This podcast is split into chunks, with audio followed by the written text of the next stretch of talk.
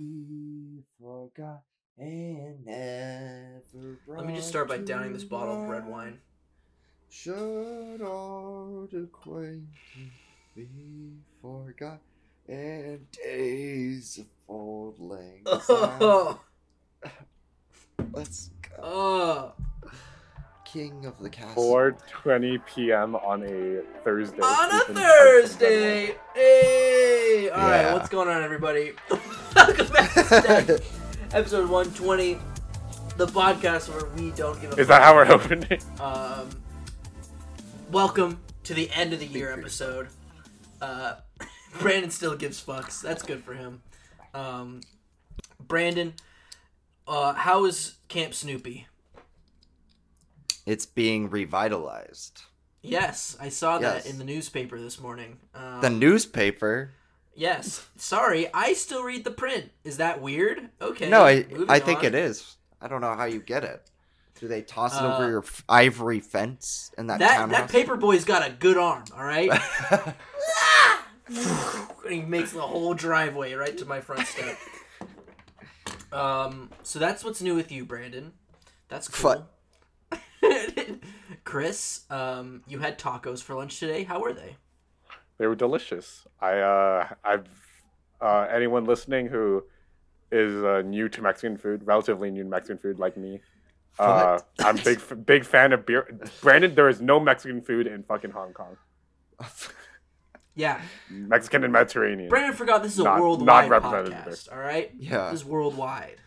I forget sometimes. There's no Mexican food in Japan either. That's what they they had every other cuisine except for Mexican food, and that blew my mind. You know. So yeah, Well, what what did Asians you get? are you missing got the, out. You got the burrito tacos. Birria- Yeah, birria. I love birria. It's so good. Um, yeah, they were delicious. Uh, yeah, been pretty chill day today. Just uh, that laundry, some organizing stuff, and Yeah. Nothing crazy. Chris, you need to go to uh, Del Taco and get their birria ramen. Shut up, man. I, I've I've heard of this of this fabled birria ramen from Del Taco. Uh, Brandon's favorite curious. Mexican food is I- Del Taco, I am s- bro. It is can't. I am certainly can't curious. stand it. um, yeah. So it's as you can tell, it's been pretty chill for all of us today. Yeah, Um, it's lovely, lovely day. and uh, it's been a pretty chill year, 2023. Just kidding, it hasn't, at least for me. But um, we've had some good movies, right? I guess. yeah, Yeah. What? Okay. What would you guys like? How how would you comp the year of 2023 to other years we've had in cinema history? Is there any like? Are, is there any like good vibes that you can like compare it to in terms Yes. of releases? Yeah. Yes. Tell me.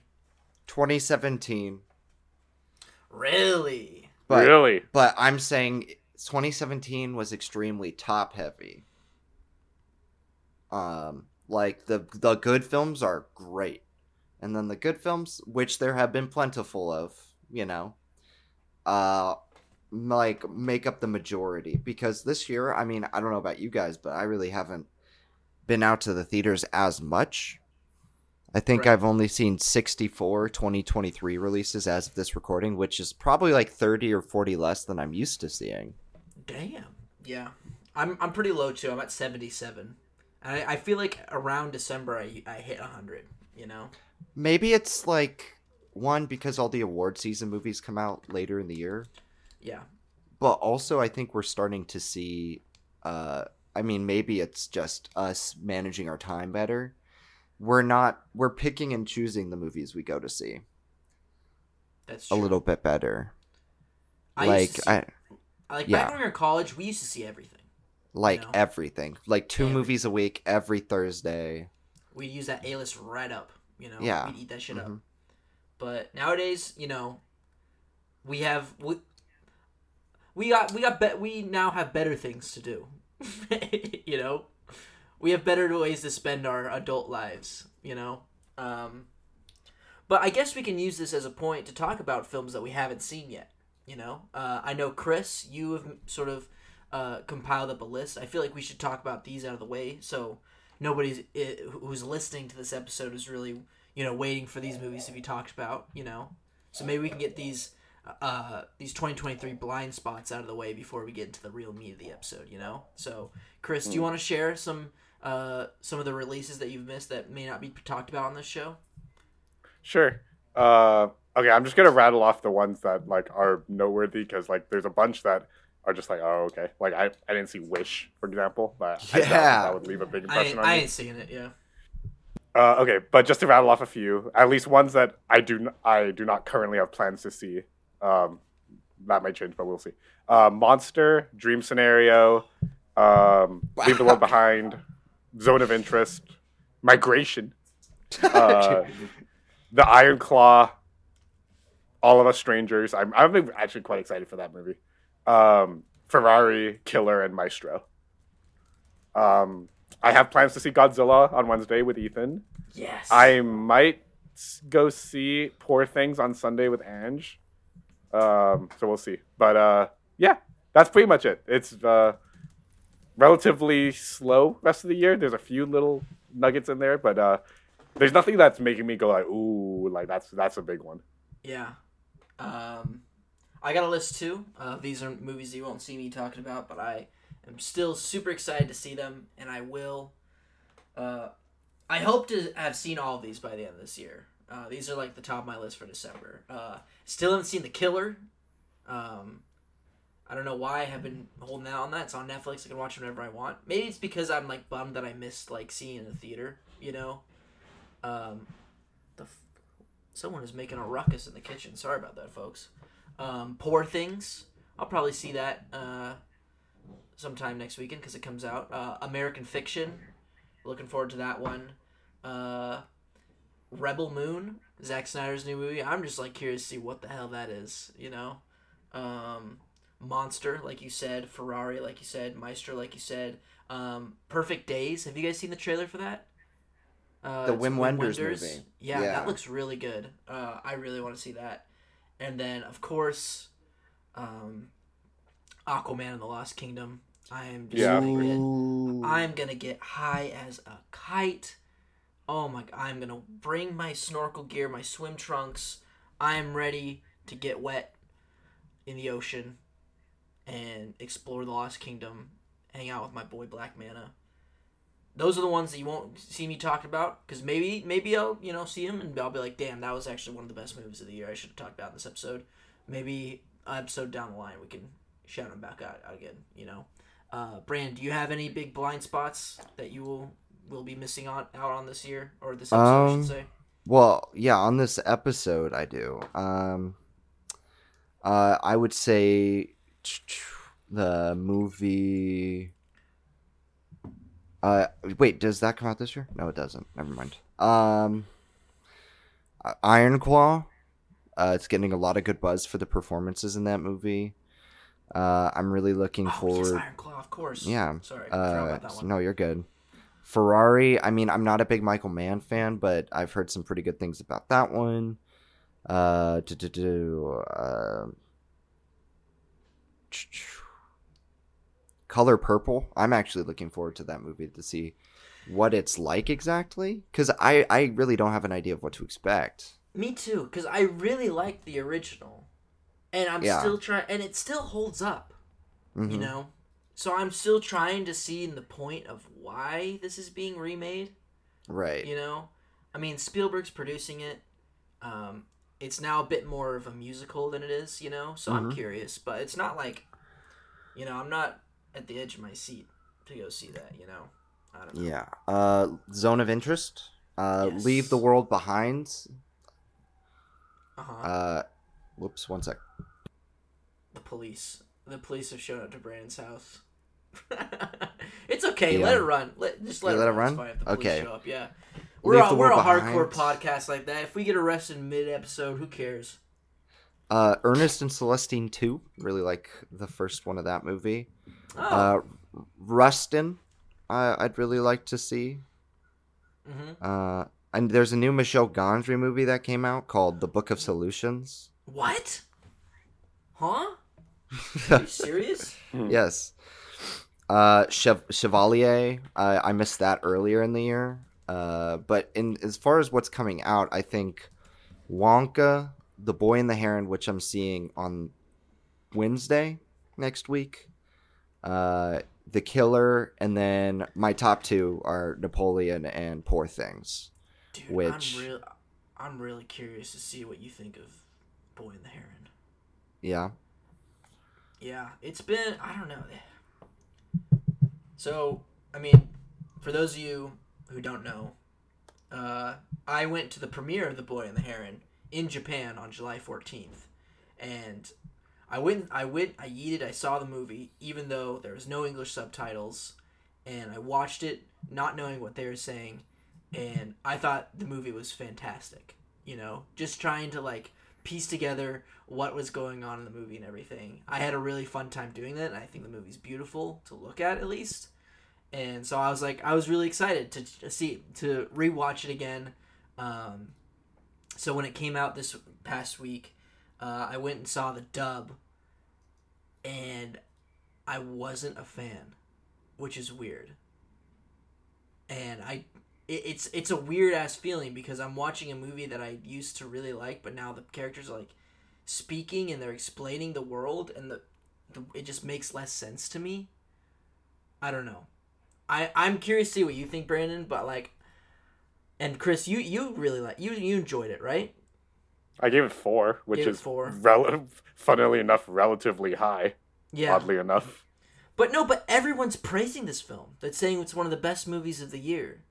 And okay, I um, wouldn't say that, but yeah, it's a four. It's a it's a it's a good four.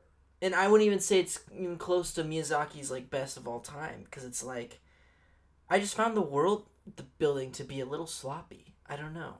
I You know? maybe it's because I mean it's again his last movie, even though he's announced he's working on another one. he- he- yeah, that's a lie. That is yeah, just be, right. but people are being kinder to it because it could be. I mean, the guy's getting up there in age, so And- it's not and like we don't get these all that often. We get a Miyazaki film every ten years. let alone a 2D complete 2D movie, not just Yeah. 2D without Hand 3D integration. Yeah. there's it's not digital it's a hand drawn 2d animated film that looks gorgeous so like at in that aspect i get why people are so excited but i'm curious to see how this film will age because i feel like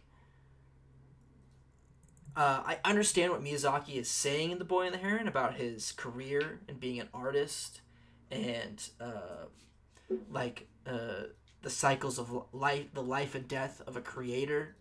You know what I mean? But and accepting loss through that as being a creator as well. Um, but I just feel like the world building. I feel like the worlds of Miyazaki's films are always so intricate and uh, whimsical. But the way they explain it in The Boy and the Heron, I just found to be very.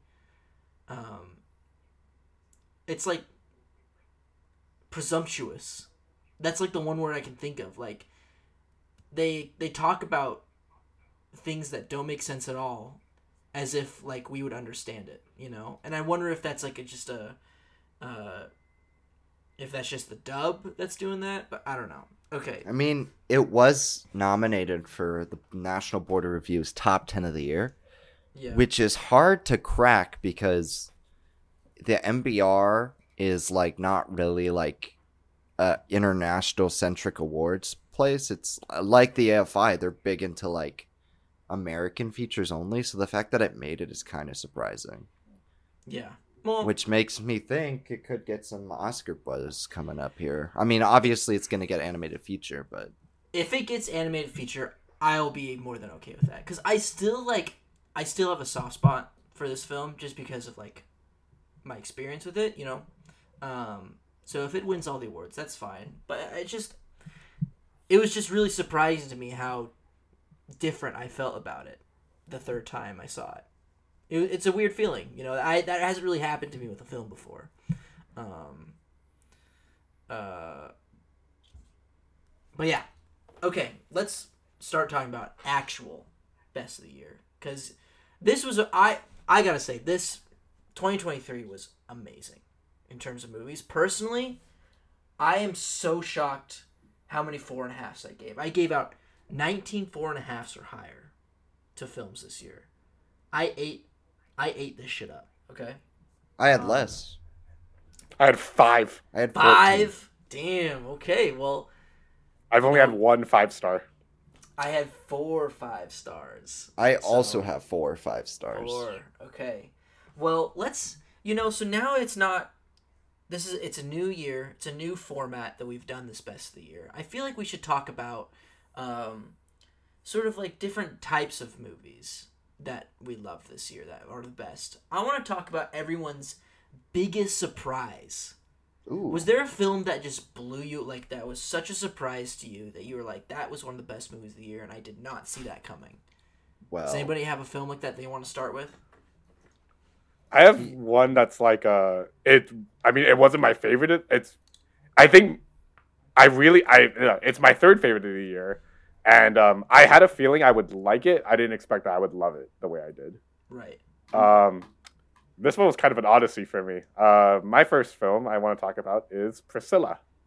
Oh, say less, bro. Let's get into it. I was very surprised with this. Um, for anyone who doesn't know, uh, I've had an interesting journey with Sofia Coppola as a director. I've only seen two of her films thus far. Um, when I say journey, it's short, short journey, I guess. Um, so I had I had heard nothing but amazing, amazing things about Lost in Translation. Ethan had been had been talking it up for a while, um, and you know, it seemed like you know, in terms of subject wise and visually and you know all, all that good stuff you know seems really in my wheelhouse Yeah. um i watched it. I liked it. I didn't love it. Um I, I, I, I don't know. I guess i didn't connect to it as much as i thought i would. Understand. um but i yeah but i still like found like um the standouts nonetheless in that film for me was coppola's direction. And you know considering she's a coppola you know that's big shoes to fill. Um so you know for a while i was like okay she she knows her stuff but i haven't been like wowed by her yet i've heard great things about virgin suicides and marie antoinette um and i know she has many i know she has some other films too but um i haven't really looked into them. Uh and then i got news that priscilla was coming out um movie about uh elvis's wife. Um and i went kind of on a whim uh just because i had some time to kill at the mall. And uh yeah, I was I was really taken aback by this movie. Um, I was very impressed by how quickly you feel gripped by Coppola's direction. Even just like the detailing in her inserts and the femininity that comes through in even the most simple of images or Yeah. moments or themes. It's it all feels very cohesive to me. Um, and what she accomplishes is a really fascinating, like emotional portrait of this person um, kind of going through like this kind of um, loveless, emotionally manipulative marriage.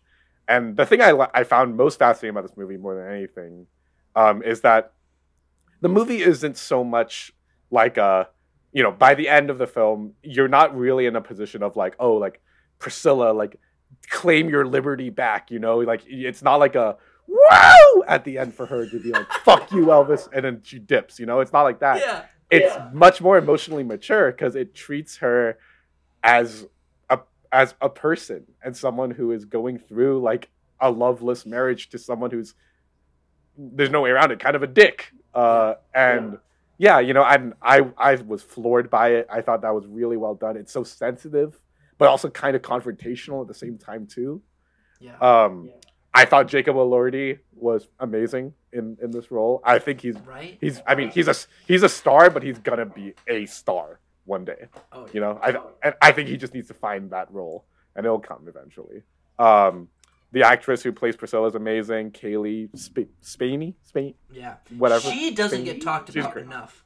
Everyone's No, talking about doesn't. Jacob Elordi as Elvis, but it's fucking Priscilla's movie, man. She needs Yeah. to be front and center, and Cailee Spaeny does it.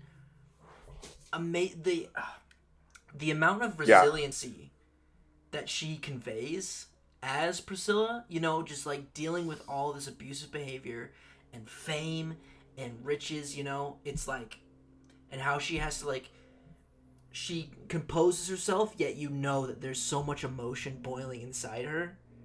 Yeah, It's fantastic, and I hope she gets nominated Yeah. for Oscars because of it. You know, I think. So. Yeah, I hope so too. I think, and I also think like just as a whole, yeah, I I have. I'm worried she won't, but I would love it if she does. It's Right. too packed this year. Um, yeah, this is a tough year for for. I mean, acting. I think this year is pretty tough. Great, ins- insane performances this year. God, Priscilla's yeah. gonna get zero nominations at the Oscars. No, don't say that. No, I'm going to. No, it- I want it. For, I, no. I want it at least for costumes. I think it should. It deserves costumes. It, oh, costumes, hair But and I- makeup, but this- hair and but this bro? year's- Come on. This year's also tough for all of that too. Yes. yeah. This is a tough year. Dude. It's a because so much shit came out this year. The Oscar noms this year are gonna be an event. I can't wait. I can't wait. Sure. Brandon, you should come over to watch them. The Oscar noms. There won't be traffic. There won't be traffic. Just drive on 'Cause they're up, all you know? there. It's gonna be like They're at five a.m. in the morning. Come on. Can we just do the Discord thing again, like last year? Or you could sleep over. Oh, I could do that. You could sleep That's over. it. It's gonna be next month. I think. Is it? Is it January? I'm pretty sure it's Yeah, like you're late right. January. Yeah. Because it was January last year. yeah. We Oh, all woke up together and we live streamed it together, except Yeah. for Chris. I was sleeping. He was sleeping. us. He can still sleep, but he he just has to know that's what's gonna be going on downstairs. in the I- house, you know. I liked Priscilla. I just didn't love it as much as you guys did. That's fair enough too. I think it's like. Oh my gosh! Sorry. Is there? oh, Do you have like a dog? What? yeah, go tell him to shut up. Sorry. I thought I'd let some cool air in, and it's never. and you let in a yapping dog instead.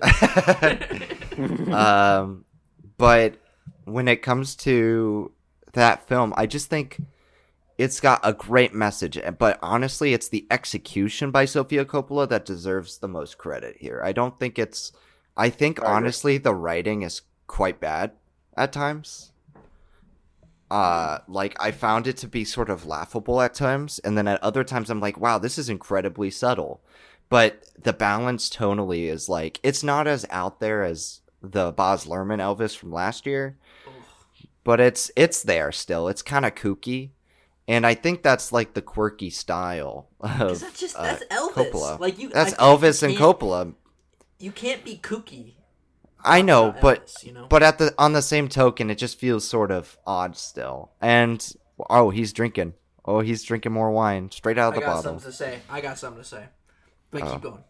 Um, and I, I think the performances are good. I think Jacob Elordi and Cailee Spaeny are very good. Uh, but it's like I never, I never quite believed her like love affair. But I also thought it was extremely interesting because in the era uh, that we're living in with Hollywood and stuff like that, and seeing, uh, basically a man who is worshipped by a bunch of teenage girls go after just like a normal teenage girl it makes you think about like what it would be like for a pop star or somebody who's like famous in the teen community to go after you can't say no or i mean you you should but you can't It's like the golden ticket, you know? yeah yeah, it's Yeah. like the it's like you you know that power dynamic, right? And Mhm. that's that's fucked up. that's And, the uh, that's the best part of the movie because i think it nails that in a way that i don't think i've ever seen another movie do Right. Yeah, yeah, cuz like you know, when you're watching the movie, right? Like when I mean, I remember when he when he when Elvis first kisses Priscilla at that was it like the second date they go on or whatever? it's not really Like, when a I watch it, It's his- isn't it his What- house yeah, just a party. he literally just comes. She she comes over, yeah, and like she they kiss, and I remember just being like, ugh, Whoa. gross. Yeah. But like at the same time, if you put yourself in the shoes of this girl who's deeply infatuated with the biggest star in the world at the time, Yeah. it's great like I don't like I don't blame her, but it's it's like oh that you, Like you dumb imagine kid. imagine if Yeah. your celebrity crush in high school like just showed up and was like, I want you. Like what the fuck would you do? You know? Right. And you're 17 yeah, years as a kid, as a kid, you're gonna go You're along like, with it. You probably Hell would want to. yeah, you know? And but Yeah. that shit's gonna like buck with you for the rest of your life, you know? Yeah, yeah absolutely. Ah, Yeah, and I, and like, I mean, I granted, like I said, I haven't seen many of her other films, but like, man, I could tell Coppola is like, th- like feminist director with a capital F, yeah and like it works But- amazingly in her in her field. oh. Chris, we we're gonna watch Virgin Suicides. We're gonna watch It's very Marie good. Antoinette. Like very that good. she she goes back to those two like specifically those two films with Priscilla in terms of Hmm. like she is I think what makes Sofia Coppola work as uh, a feminist director is how she like I talked about um, she is able to talk about the power of resiliency in women and what Mm. they have to like put up with in their Mhm. life and the way she conveys that with like her films are very Yeah.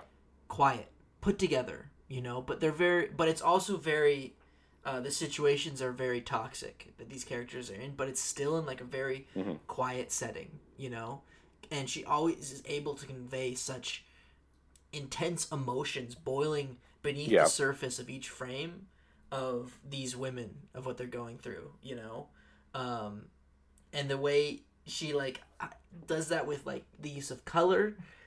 Oh, I want this movie to win a cinematography award. Like I, I I mean, I don't think it'll win. I don't think it'll win. I want to be nominated because, like, I just love the way this film is shot. It starts out very, uh, it's the the the lighting's used with very pastels, you know, and as like she gets more corrupted, more groomed by Elvis, things get a lot Yeah. more muted and grayed, you know. If you watch that as the film goes on, and it's just like, oh, it's so brilliant. Um, Sofia Coppola's she's probably top five directors for me. I love her to death. Um, so I'm glad we're talking about this movie because it uh, it wasn't a surprise for me because I knew I knew she had that in her, you know, and it met my expectations. Um, but I'm glad we got to talk better. about it. It was better than I expected. Yeah, Because I'm not the biggest Coppola fan, but I do I I do recognize like she has a lot to say subtextually, and I wish there were other filmmakers who would learn from that in making films, especially about this subject matter. yes, Makes it more compelling to me. But absolutely. Um, Brandon, do you want to talk about a surprise film? Yeah, I mean nobody else liked it. Oh, but, uh, I didn't hate it. With Willem Dafoe. Came I, I liked it. No, I liked it. I liked it, and I I honestly like it more because you love it. Evelyn know? and I loved it. Okay. Yeah. We we went to the theater. We knew we both like Willem Dafoe. He's a crazy kooky guy. yeah, he is the best. He's the I mean, who doesn't? He he's got such great range. You know, you can see him in like a comedy, like a Wes Anderson movie, or see him in a more normal role, I guess, with the Florida Project. But then he does Lighthouse, stuff like shit like that. Yeah. Inside, where essentially he, yeah, he's pushed to the limits because of like psychological torture, essentially, right? right. and uh i just i love movies everybody knows this about me if you know me personally like i love films that are set in Mhm. one location Yes. and force the director and the audience to get creative with how a they analyze the film analyze the words of the film or analyze the situation because often when they're trapped like that it's you're trying to find the solution to a problem whether that be you're escaping a situation or in like in this case or um, maybe to solve something beyond uh, just a regular like oh i'm trapped. It's it's more about the situation between two people. But with him it's a one-hand show. He's like basically the only actor in this movie and you're trying to see him survive and find ways to escape. And he goes through all these cycles of like grief despair loneliness and it's it's super powerful and yes it's at times gross and i can say it maybe is slightly too long but i could have stayed in that world like for hours just seeing him try to figure out his way through the situation but it also felt very sisyphean like kind of like a greek epic like this guy's Mm. trying to escape and then he just keeps getting pushed back at every turn like He's trying to ascend to the level of the gods. Yeah. And does he? In my mm-hmm. opinion, yes. But you, think he, you think he made it? You think he made it? yeah, of course. Or he died, and that was his view of the afterlife. It could have been. But yeah, I- I love that movie. There's a certain genre of Willem Dafoe movies I've noticed where I'm like, I'm lukewarm on it the first time I watch it, but the more I think about it, the more it sticks with me. And it's At Eternity's Gate. and At Eternity's Gate, both about art, hmm. also because Yes. I I to be honest, like I have not stopped thinking about this movie's discussion with art. You know, I think that that has stuck with me the whole year of you know, he says like people die, cats die, but art persists. Art Yeah. you know, I love movies that talk about art as something as the closest we can get to immortality. You know, that's why I love Babylon so much. You know, Mm. um, and the way this movie, uh, I, I'm gonna have to rewatch it because now I'm like I'm I'm I'm breaking. I have the. Blu-ray, so I can You lend do? it to you. Yeah. Okay, because I'm I'm I'm breaking it down. I'm like it's like it's an allegory for like humans discovering art. I feel, you know, like in the the dawn of man or something. You know, because it's about he's trapped in this space. Humans were trapped in this routine of survive. You know, but once um, once Willem Dafoe gets into sort of the groove of things, you know, he's he figures out how to survive in this apartment, you know. But then he's Uh, bored. But then he's bored. So what does he do? He creates art, and then from art he creates a religion. He creates his own little religion, doesn't he? Right? Yes, about he es- does. and what is that a religion about? It's about escaping. It's and not about that's what- escaping. It's about love. It's too. about a love, but it's about ascending. It's about getting up, you know, because he and and all the things he thinks he can have once he escapes, you know, and that's like, is that human history? Is that is that what happened to us? You know, is that what once humans like achieved?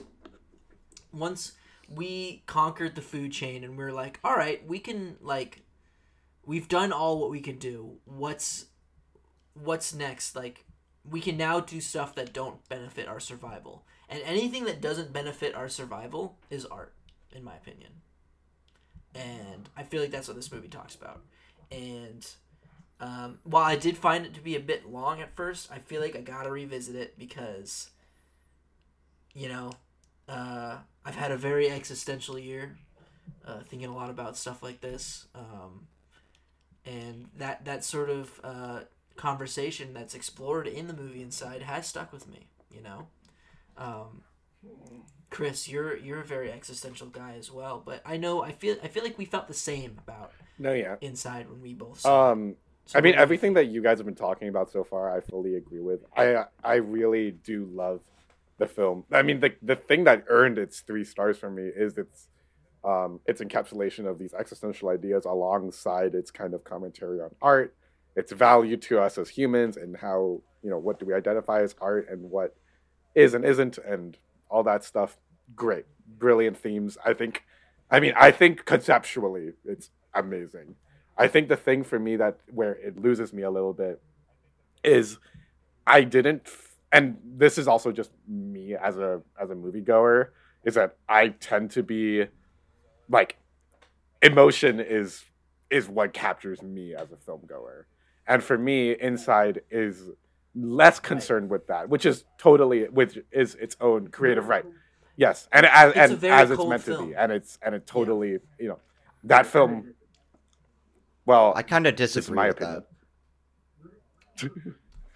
let it let him cook for a second yeah, I don't know. I didn't feel myself empathizing with with the character or anything like that. I found myself grappling with it in the same way that I would like a lecture, which I which I think is you know a praise in its own way. But like for me, yeah, like I didn't find myself like emotionally gripped by it. Um, like if the movie ended one way or the other, it did it wouldn't change very much about the film for me. The the for me the movies like the messaging of the film was more what captured me. Um, and for me, that it wasn't quite enough to earn anything more than the three stars that I gave it. And three stars is still good. It's a six out of ten. So, yeah, that's Yeah. it. I don't know. I don't have too much to say about Inside. that's above 50% yeah no worries what do you think brandon in terms of emotion what was the emotion that you pulled from it Devastation. Just because I don't think I don't think it needs to be like this uplifting portrait of a man without love uh, in order to have emotion, right? I think a lot of people and I'm not saying you do this, Chris, but I do think a lot of people would say, "Oh, like if it has a positive emotional impact, that's when I'm more likely to remember something." Like, you know, the endorphins and serotonin you get when a story is satisfyingly and climactically told, you know. Look at the end of the Avengers saga. I mean, for any fan of that, uh, I think most people would remember that because of the last hour of that film being an outstanding culmination of 23 years of work, not only in terms of fan service, but in terms of narrative, right? Yes. And we all remember it. And we all love it pretty much, with the exception of, you know, the, the haters out there who justifiably so hate on the conglomerate that is Disney. Uh, but on the other hand, I think a lot of people when they look at something and they they aren't satisfied necessarily by it and have this there's an ambiguity and a sadness over all of it. I think we t- as humans had to tend to not grapple with those emotions. Whereas this film boldly, in my opinion, chooses to like take us through this guy's mental breakdown. And essentially it turns into hope because there's nothing else to turn to. Right. and in that in that way i find it a really compelling uh, dissection of what it means to be like and have faith in something but also to lose everything at the same time. And that that is emotional inherently for me. And i i can understand it's very cold because it's very isolated and there's not a lot of changes in the setting because there can't be Yeah. um but I, I would disagree that it lacks emotion maybe lacks connection is better Well, I Like, think, I think mo- emotion's a very subjective thing. you right know? right Mhm. So, you know, what I will say is, um, it has the best use of any Radiohead song in a film, probably outside of uh, "Incendies" by Denis Villeneuve. When they oh when they use Pyramid Song when the credits hit, I I started tearing up. I'm not gonna lie. See? Um, yeah. Um, and uh, outside of probably Slumdog Millionaire, probably the most human feces I've ever Yeah. seen on screen as well. that that that bathtub. that's that big old- crazy Oh, that big boy. old fancy bathtub. that could be a class message in of itself you know It could. It could. All Better than Saltburn. High quality bath. Oh, don't. We are not talking about that movie on this episode. better than the entirety of saltburn is We, that that's the that's its one. You get to say its title that many times. We're no longer talking about that movie. I don't want to hear it. anyway I- saltburn is my no, I told you no more. Okay, um, let me go for a little second about my biggest surprise. I know neither of you two have seen this film, and I really, really encourage you two to check it out because I think you would both really like it. Um, it is an Italian film. Stay with me, Brandon. Um, no It is the Eight Mountains. Um, i'm out he's already out. Um, That movie came out last left. year. He's gone. He's technically. gone. Um,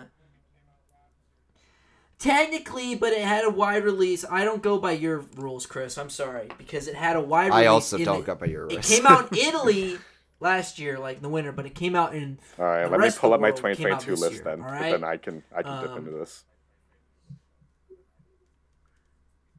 Hey, I No, if- it's your gotta rule- be it's your Some of us have to be Chris. consistent. Whatever. You- It's it's your rules.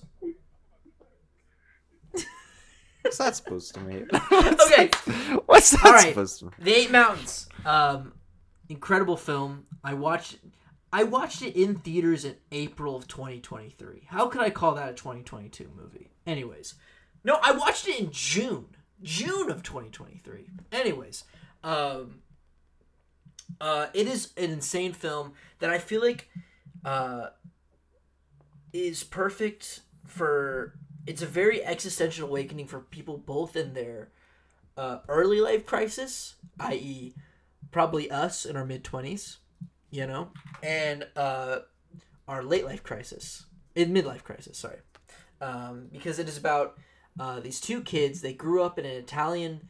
Uh, one kid, uh, he would spend the summers near the mountains in his like in this like uh, vacation home, and he'd hang out with this kid during the summers who lived on a farm in the uh, in the Alps in Italy, and um, it's sort of uh, talks about how these two kids grow up to become men and the different lives that they live, and um, it is an insanely powerful film about talking about how how should one live their life, you know, um, and it brings up this insanely uh, poetic al- uh, allegory or sort of lesson uh, story of the eight mountains. Um, and it's basically it talks about how um, there's i think it's nepalesian culture. There's um, a story about a man who in a world uh, there's basically eight mountains. And um, hence the story the name the eight mountains. But one of the mountains is the highest mountain and uh, it's sort of it, they pose a question of what is more of a satisfying life? Because uh, in order to explore all eight mountains that would that would take a lifetime because it's it's an it's an insanely long journey. Or you can explore the tallest mountain which will equally take just as long but once you get to the top you can see all eight mountains from there. You know?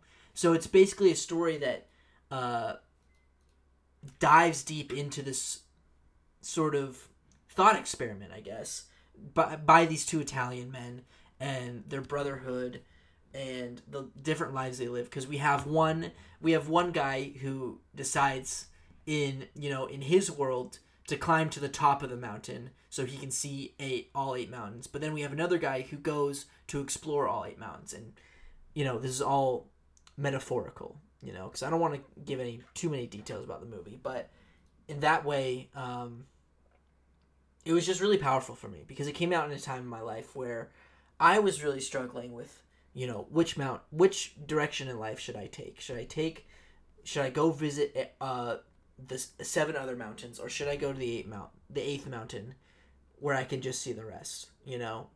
Um and i just feel like it's a, it was a very underseen film this year but thank thankfully i got my my professor shout out to katie walsh one of the goats she loved this movie just as much as me so she's like the only other person who I know who's seen this movie. Um, I highly recommend you guys check this out. One of my one of my favorites of the year. Um, just wanted to shout that out. Sorry, little rant over. Um, go go check it out. Um, okay, so what is is is there a film you guys are just like, oh, this film spoke to me? You know, is is there a film that you just like? if there was a film that would like capture 2023 for you, you know, as a new release, what would it be? You know, Chris, do you have a film like that where it's just like, what is your, what is your 2023 film? When you look at this year, what what is it gonna? be? I mean, it's probably gonna end up being my the only movie I gave five stars this year, uh, which was Past Lives. And then Um, okay, Oh. there's been some there's been some some shit going around on Twitter where people are 180ing on this movie. T- Twitter Twitter says shit. All right, let's just They they always do out there. that. Twitter, It's if if there is something, Twitter That's will true. be talking shit about it. You know, even if it's a five out of five movie Yeah. like Past Lives. Okay, uh, okay, um, Past Lives. So- so cook with it. So anyone who doesn't Tell know, Past. Lives is a Korean American kind of like hybrid story. Um, tells a story of a girl named Nora who, growing up, had this uh, best friend named Hae Sung. Um, they grew up in Korea together, and then when she was a kid, she had, uh, her and her family immigrated to the U.S. And the movie kind of tracks th- these two people's relationship through three different moments in their lives where they meet each other. Once, you know, obviously, once when they were kids before she left to, to America. The second time when they're kind of more like young adults when uh, when he comes to visit, and then as full on adults when they're kind of I'm guessing in their mid to mid thirties, I'd say, uh, when he visits a sec- uh, second and final time. Um, okay, so what really works about this movie for me is a lot of things. Uh, one of the biggest things for me though is that, and uh, Ethan and I have had this conversation a billion times uh, about how we like to see life kind of as this uh, uh, kind of as this um, ongoing endless series of interactions you meet, where you meet people. Think of your life as like a line Yes. on a graph almost. Um, and then throughout life, as you know, time goes on, whatnot, you're you will intersect with a bunch of different people, whether that be people at school, uh, people on the street, the guy who serves you your burger in and out, anything, any any little fleeting interactions. There's a bunch of those. You will probably not notice most of them. However, every now and then you'll have these interactions with people who have ha- who have fundamental uh, changes to you. Some of them are around for a long period of time, others not so much. What this movie does really well for me is that I feel like um, the film's director uh, Celine Song does such an incredible job of not only uh, immersing us into the the intricacies of this phenomena, but also diving really deep into the emotional nuances. Um, you know, it's like, and the story, yeah, it's a love story. It's a story about of unrequited love, a person who, two people who have these kind of shared feelings that they never really processed, and it was always just the wrong time. Things just never worked out in a certain way, and you know, blah blah blah. Um, you know, they it's all stuff that we're all familiar with just as humans. You know, this is very normal primal things that happen to humans all the time.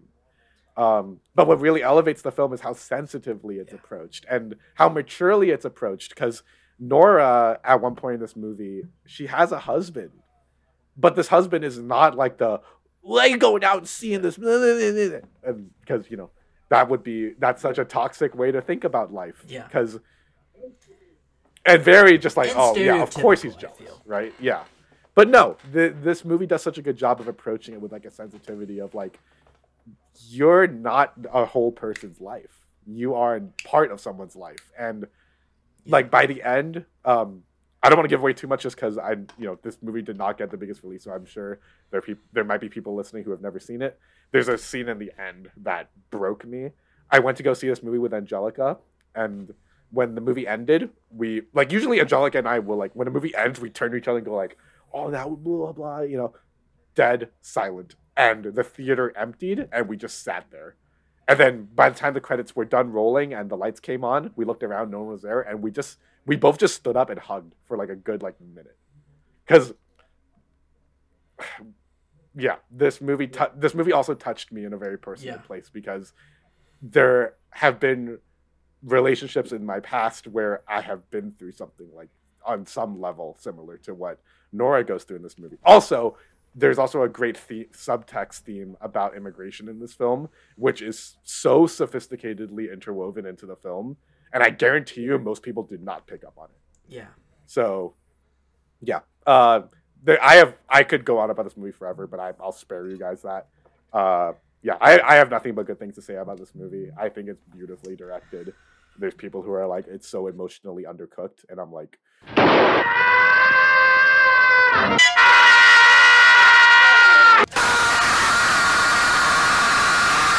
Damn, I could hear that from downstairs. Chris and I literally, okay, for those listening, uh, whenever we record on Discord, Chris and I are like, we're literally like, there's only a, a ceiling between us. I literally live right below him now. Um, so He I, lives I'm in sure the that'll pick up on my sub-basement. Yeah, I live in the basement. Or does Chris live in my attic? That's a question for. Leave a comment below what you think. is the correct answer. um, past lives.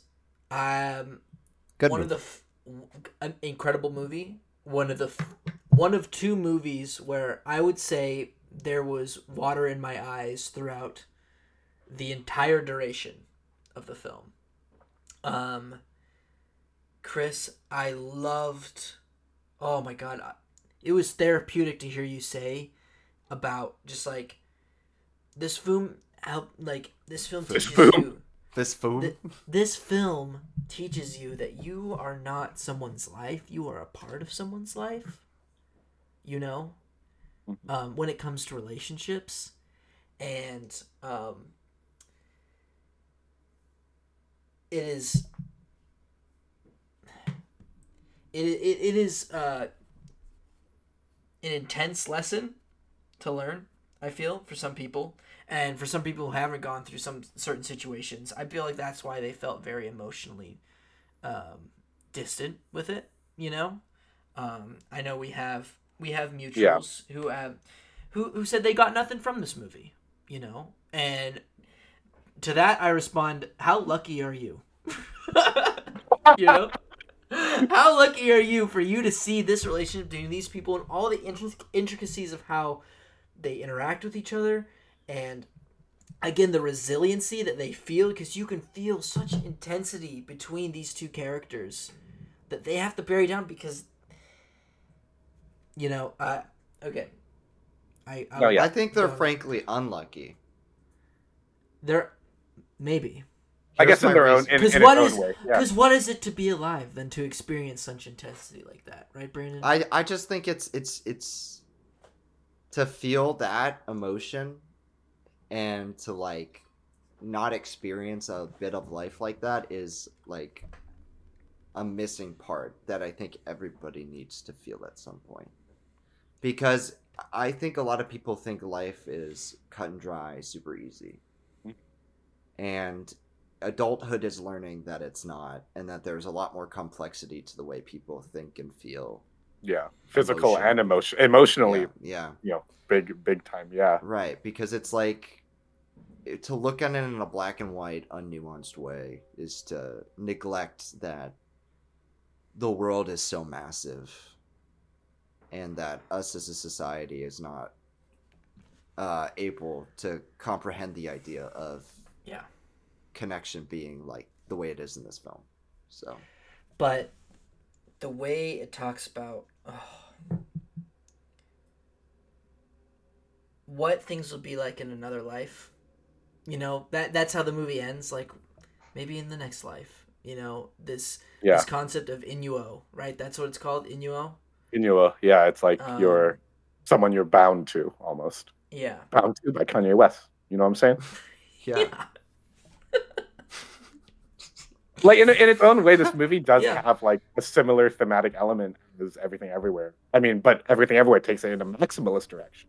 yeah But this movie kind of takes it in a more realist direction. it is kind of ambient kind of nihilistic though Oh, absolutely, yeah. It's like, like what can we do? But like, because but it's like make our peace. You know? it's it's sad because I never want to watch a film where in essence the question is whether or not settling is a good thing yeah because it seems to be like that's what the the message or main conflict of the film is Yeah. Be- It's like- the thing is, is yeah. you never know. Like the world is built on possibilities, like the butterfly effect. You know, it's not like if one thing changes, how does that change the rest of your life? Yeah, that's true. yeah That's the thing that's so fascinating about this movie to me. It's like the idea of, you know, in another life, things might have been different. And, but, you know, it's, but also at the same time, like, you know, throughout the film, right? Obviously, as an, as an audience member, we are positioned to want them almost, we were, we were with them on that heartache of like, yeah oh, it'd be so nice, you know, but, but we meet her husband and, and, he's a nice guy he's he's, a awesome and they're great and like and i'm also rooting for him you know and Yeah. like you you don't it's almost like i don't see the circumstance or the characters as protagonists and antagonists i just see them as people I, And it's not like she doesn't love her husband. No. Oh, my, she my, adores- my that guy- favorite scene in the great. movie. My favorite scene in the movie is when he starts to like question. He's like, uh, am i the bad guy in your story "Am I the bad guy in the story?" You know, when they're in bed together, and she's like, "There's a," re-, she's like, "There's a reason why I'm here. I'm choosing to be here with you in this bed." You Right. know. yeah It's a good. It's good. and I feel like that just like that encapsulates healthy relationships, where it's like yeah y- each partner they're choosing to be there. Because you don't And- have to. You don't have to be there, and that is just well. I mean, you know, there there are very I know there are a lot of toxic relationships out there where there's a lot of you know. Uh, we just talked about Priscilla. You know, I feel like Priscilla. Oh yeah She didn't Hey, realize be- until she didn't realize home. until pretty late on that she has the choice to be there or not. You know. Right. And we Yeah. saw that tragedy play out, but then we saw a really healthy side in past lives where she's like, "No, I am choosing to be here with you," you know, yeah and that just like, Oh, it's such it is such a roller coaster of emotions film. You know, Yeah. Yeah. crying. I You're agree. crying for different reasons in each scene. you know, you're like, Yeah. oh, this is so beautiful, but this is also so sad. You know, um, yeah. That this was this was a very special film, uh, and I'm glad I I wanted to talk about this podcast because I've been brewing on it all year. You know, I saw it in June, destroyed me, and I've been thinking about it all year. Uh, but I'm glad we got to talk about it. Um, Brandon, Yeah. gi- give us a film, bro. What a Uh, Anatomy of a Fall. Anatomy of I- a I Fall. just- I, knew you'd it's- talk about It's just like number one. let's get into it is tailored for me. It's Yeah, no, bro, I'm not kidding. Opening scene with that dog going downstairs, I was like, Brandon, this is so like very coded for Brandon. Yeah, It's Just branded the mystery, the courtroom, the intricacies, the psychoanalysis, it's all there. It's like when you watch a film. I, I honestly like that first that first scene didn't capture me, but it intrigued me. You know, you, you, well, what's the what's that Django quote again? Uh, you had my, uh, you had my Curiosity. curiosity. Yeah, but now you have my you- attention. right, and and that's how it felt when I when I was watching Anatomy of a Fall. It was like. Uh, I, it felt like the more that was revealed and the more that the director and writer and performances are playing with what's going on and what's revealed in the story. See, I love it when not when a director makes themselves known stylistically, but when they are an active reason for the like for the conversation being had. So in in this movie it's like the slow burn and unveiling of information, but the also the very pre- precise and like meticulous choices made when it comes to sh- like showing that information. Yeah. Okay, if we're gonna show the opening scene, we're showing it from a certain perspective, right? And then when we're unveiled to the public what's happening, we are in the public shoes. We're not in their shoes personally yet. Right. And and the way it switches between the them is like masterful. And I I think often we get carried away with the term masterpiece, especially in modern reviewing and critiquing. Like Yeah. so often it's like, oh, they just throw that word around when something is the greatest of the filmmakers. It's well work. done. Yeah. If something's it's- good, it's yeah. But it-. I think it absolutely nails like every choice it makes aesthetically in this movie to the point where it, it nails the subjectivity discussion a much better than a movie Ethan, Joey, and I loved last year or the year before that, which was The Last Duel, yeah, where it's like, okay, so we have these characters and multiple views of a situation, much like in Rashomon, Yeah. but as the viewer, we're supposed to determine what's real. But in actuality, that's not the point no, it's it's more so dissecting uh, us as humans and like our decision making and why we think of certain people as bad people, why we pick sides, and identity and politics and all of that, and psychology, and it's and it's wonderful. I, I Yeah. you can pull so many different things from it. You can view it in so many different lenses, or you could just have fun with the mystery and The mystery, and, yeah. and the ambiguity of who killed this person or who maybe just died on accident yeah, or maybe he committed suicide. There's so much that could happen, and So in that, you it has infinite re reply uh, replayability, which is something that I think is severely lacking for most cinema. So true. speaks to Um, me. One thing, you know, I thought this film was great. I thought The Last Duel was good, but the the reason why I think Anatomy of a Fall, in terms of how it plays with subjectivity, is so much greater than The Last Duel is. Oh man, and it still pisses me off to this day that Ridley Scott, he insisted upon a truth, which throws all that narrative out of the trash. All of that Mm. theories of subjectivity gone down the drain. Where he explicitly says, "Now here's the truth. Here's what actually happened." That is not what you do when you're making a film questioning uh, when playing with theories of subjectivity and questioning reality itself, that is not what you do. That is the biggest red flag. And even though The Last Duel, I feel like in every other way it's a fantastic film, he screwed the pooch in that one subject. In that one, it, it was literally in one title card, And- and, it lost me. On and if if they were to do a director's cut or just a if they slight literally edit, did a director's cut and they just took out those words and just said, "Here's her side of the story," then I would be like, oh, incredible, you know, nine out of ten. But Yeah. they didn't do that. Um, but Anatomy of the Fall, while I do think, oh man, it is a dense film. You know, I have never watched a more intense court drama. Yeah, I feel there, you know, you Pretty dense, but I like And- it.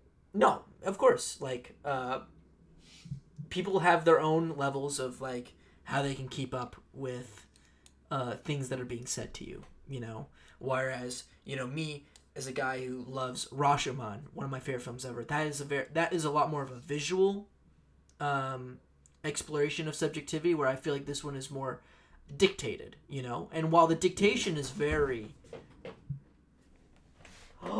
yes! Oh my god! Shout out to Tori, my favorite roommate, for bringing me Costco pizza. Tori, can you get on the mic and say what your favorite film of the year is right now? Oh God. Um, You can name a few. a If she needs to. surprise hit for Tori. Yeah. Oppenheimer. Oh. Oppenheimer. Oh, Hey, let- we should talk about that soon. we'll get to it. We'll get to it. We'll get to Hoppy. Okay. Well, thank Yeah, you to we all love Hoppy. for making it Tori's best movie of the year. Do you got a couple more? What do you want to shout out? No, and Bon Appetit. Bon appetit. Thank you. Thank you so much, Tori. All right. Is I that got a some- movie or is I that got- is she Yeah, telling you I- to eat well? It's pizza. It's Costco pizza. Um. All right. We'll talk about. For- I feel like we'll talk about Oppenheimer later. Um. Um, for me, Yeah. Anatomy of a Fall was like, you know, I feel like every year, and I've noticed this. I feel like every year, once a year, there is always a movie that comes around that you both see before me, and you are both huge, huge fans of. And oftentimes they are films. I mean, oftentimes they are foreign films, and oftentimes very dense material in there. Because oftentimes I don't seek out dense material because, uh, I, I guess I'm not as brainiac as you, Brandon. Uh, That's not But, uh, true. I don't know. I, I don't tend. It, I don't tend to go in for that kind of thing typically. no, I get it though. Like, you want to go out to the movies. You're not going out for to read. You know, to read to a read a fucking textbook. You know. Yeah. Right. But But Brand, But Brand every- and I, we're, we're kind of freaky like that, you know. we don't But, uh, mind. We don't mind watching the Blue Beetle from time to time, but what? yeah, that one was dense. Oh No. man, that one was dense. yeah, lots of attack with Blue Beetle. Anyway, Anatomy of a Fall. Um, yeah. So you know, I I said to myself, "All right, I'm gonna go. I'm gonna go. I'm gonna. I literally remember I went to the AMC Burbank Eight, the one in the mall, and I went to Sbarro for dinner, and I went. I took myself in and just push, plopped myself on that seat and said, "I'm gonna sit through this whole thing, and we're gonna do it." Uh, man, first ten minutes, I was like, okay. Fifteen, I forgot all about. I forgot all about it. The movie just took me.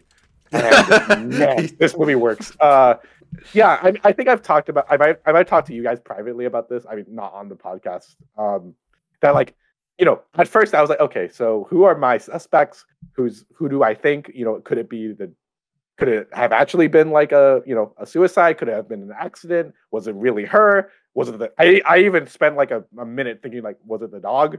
Um, but then um, eventually I was like, this movie's not about really about this. Granted, yes, it's a central plot, if you will, but it's, It's not really the the catalyst for Yeah, it's what it's like. It's almost like a it's like a plot MacGuffin in its Yeah. in a way, in a way, if you will.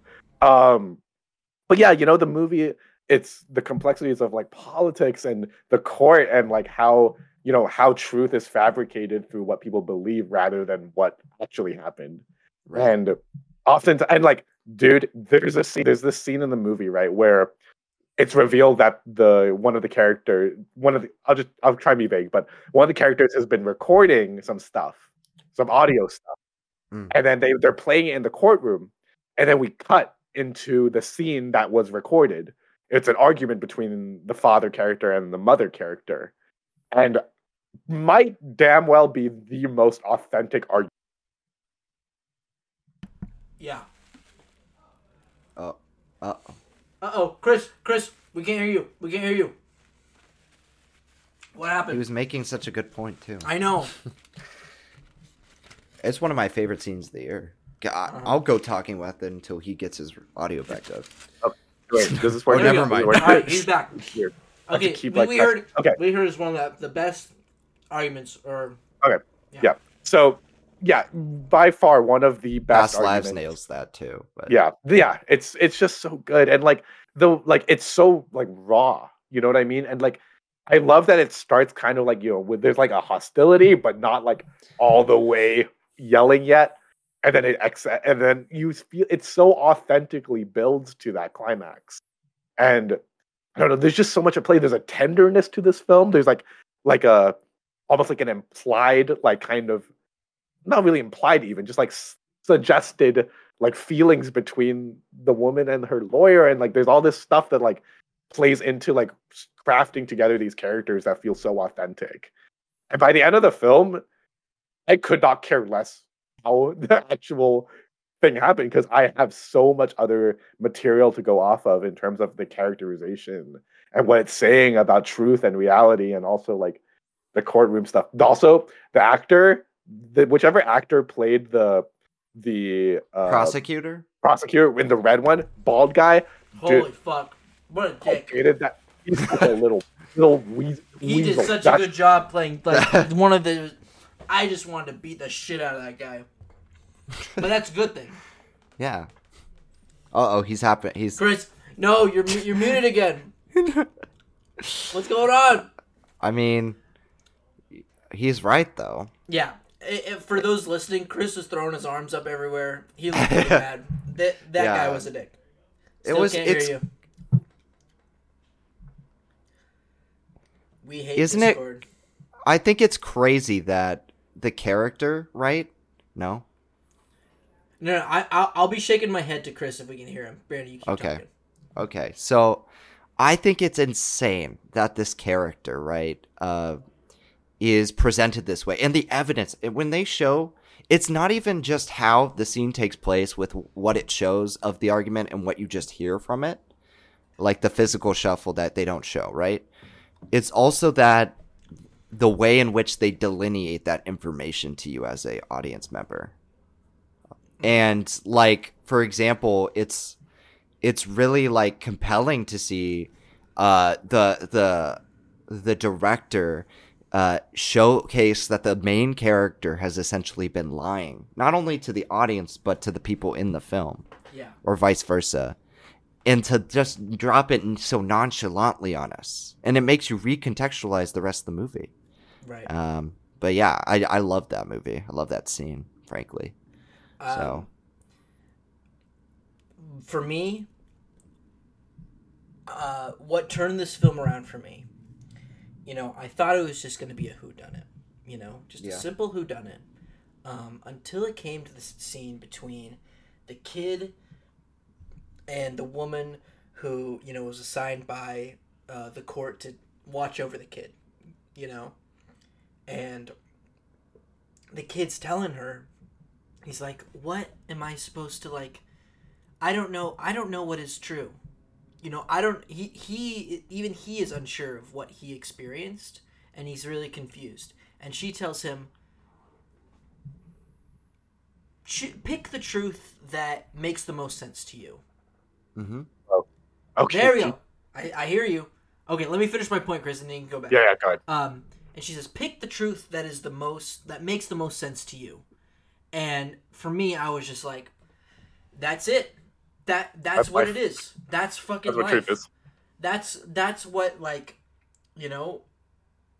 That's why everybody fights about everything these days because we're all we're all raised in these in- insanely different backgrounds, and when we're introduced to such complex situations in our world, it's hard for us to d- decide what's true and what's not. What's not, especially in such a digitalized, globalized society that people only choose the, the truth that makes the most sense to them. And of course, like that truth is gonna seem like gobbledygook to other people, you know.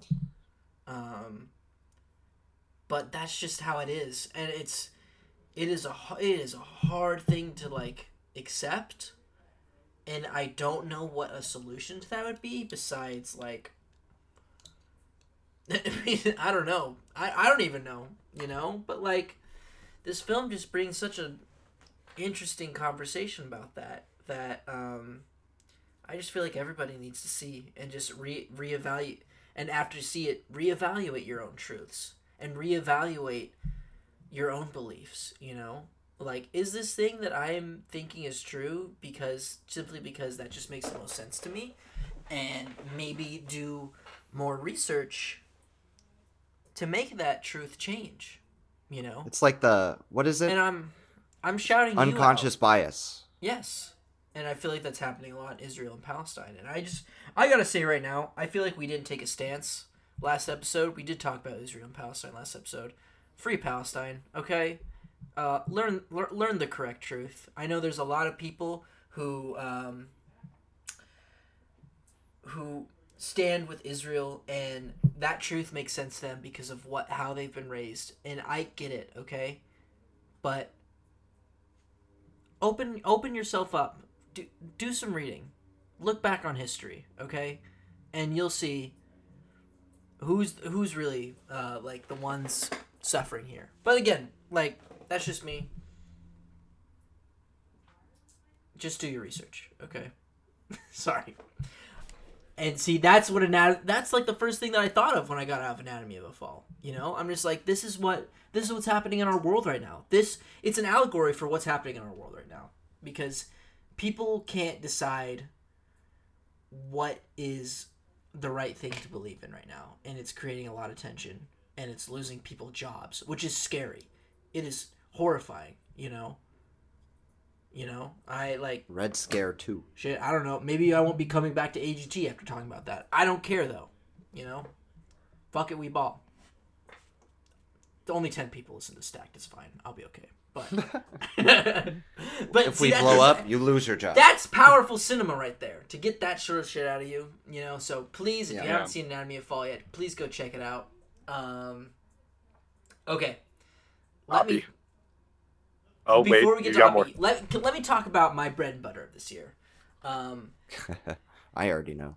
Hold you, already know No. okay i'm gonna okay i don't want to talk about it but it is it's still my favorite film of the year um I just feel like it's important to talk about. Guardians of the Galaxy Volume Three is still my favorite fil- film of the year, just Uh. because just because of sentimental reasons. Okay, um, th- but that's not saying it's a bad film. I'm just saying it's a good film that just I will never forget because of the point in my life where I was at when I saw the film and what it was saying to me.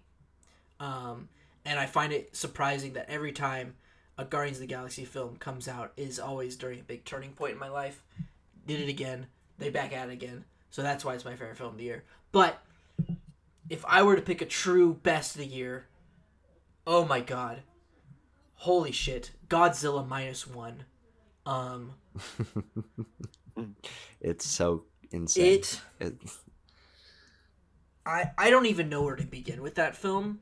Um, just because I am in just pure disbelief that it is a Godzilla film to begin with, and but it is also an intense post-war character drama about dealing with guilt and uh PTSD. and PTSD and talking about what Japan did during the war. It's weird that like a Godzilla film, a film that represents um you know, God when he was first created, he was the embodiment of The nuclear weapon. of the nuclear weapon and how Japan was victimized in the war, you know? And 100% Godzilla the first Godzilla is still one of my favorite films because of the allegory and because of the atrocities that we the United States committed against Japan, you know? Um but this new film acknowledges that allegory and further expands upon it because world because Japan's role in World War II is very complex. I was talking about this with Chris when I first saw the film. Mm-hmm. Because Chris asked me, he's like, "Hey Ethan, did the U.S. teach about what Japan did in World War II before they got nuked?" And I was like, "No, they do not." But thankfully, I feel like Godzilla minus one is able able to capture an allegory that talks about the the atrocities that Japan also caused, while also capturing the atrocities that they faced, and just the atrocity that is war itself. You know, um, it is it is a character drama first, a Godzilla movie second, which blew my mind. But that doesn't make it any less of a spectacle in terms of you know it being a disaster movie. You know, it is a physical disaster movie as much as it is an emotional disaster movie, um, where it follows these Japanese characters post World War II, accepting, not accepting, struggling with the turmoil of their actions in the war and how their government put morals over people, you know, and how that created a guilt within themselves and what they have to do to end the war that they have internally. And that is brought up by a giant atomic lizard attacking the country, you know? And it's still amazing to watch this, you know, this behemoth destroy buildings and stuff. But now there is so much added emotional value that when Godzilla ever comes to Japan to stomp on shit and knock over buildings, that you actually feel devastated, which is something that I haven't felt since the first 1954 original. And it blew me away. I this is the second film this year where I was in tears at in some level or form throughout its entire runtime.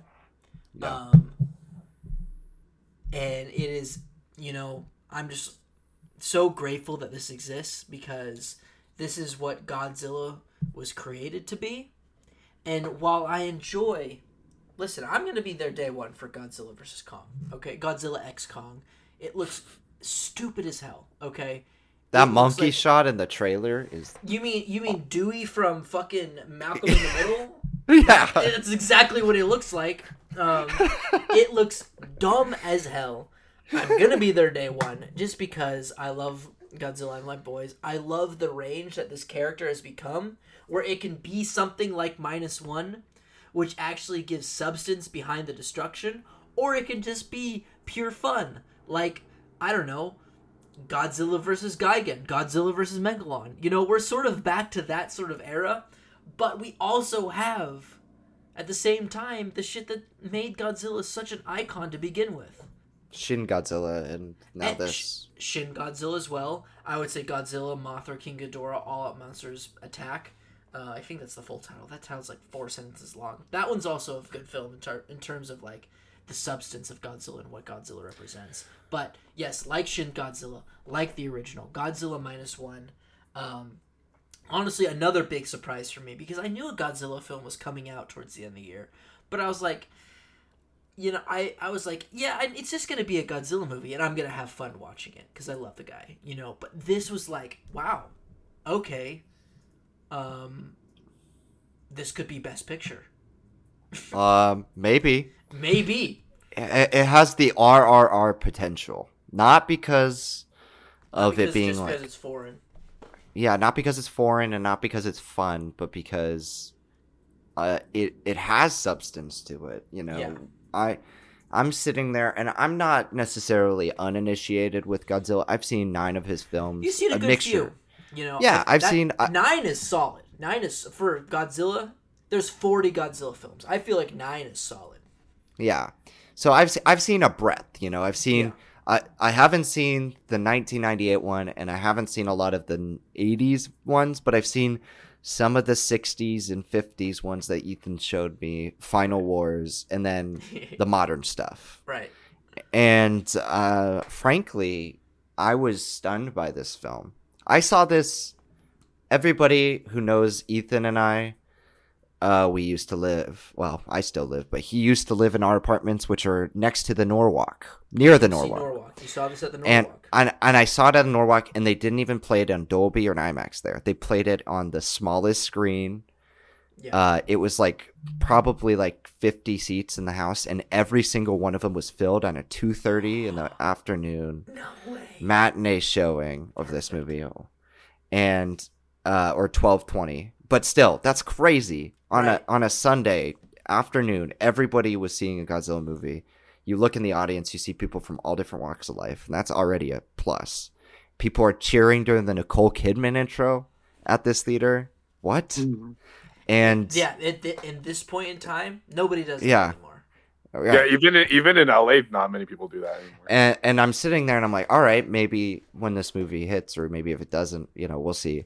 But we're I'm sitting there and I'm getting chills, like, and I'm and it's not even just chills that and, and it's the the the sound even was crazy in this Oh. theater. Like the the the presentation is not great at the theater I go to Right. often because it's basically just because it's proximity and it plays a lot of the uh, No newer releases. I'm just gonna say it. Yeah.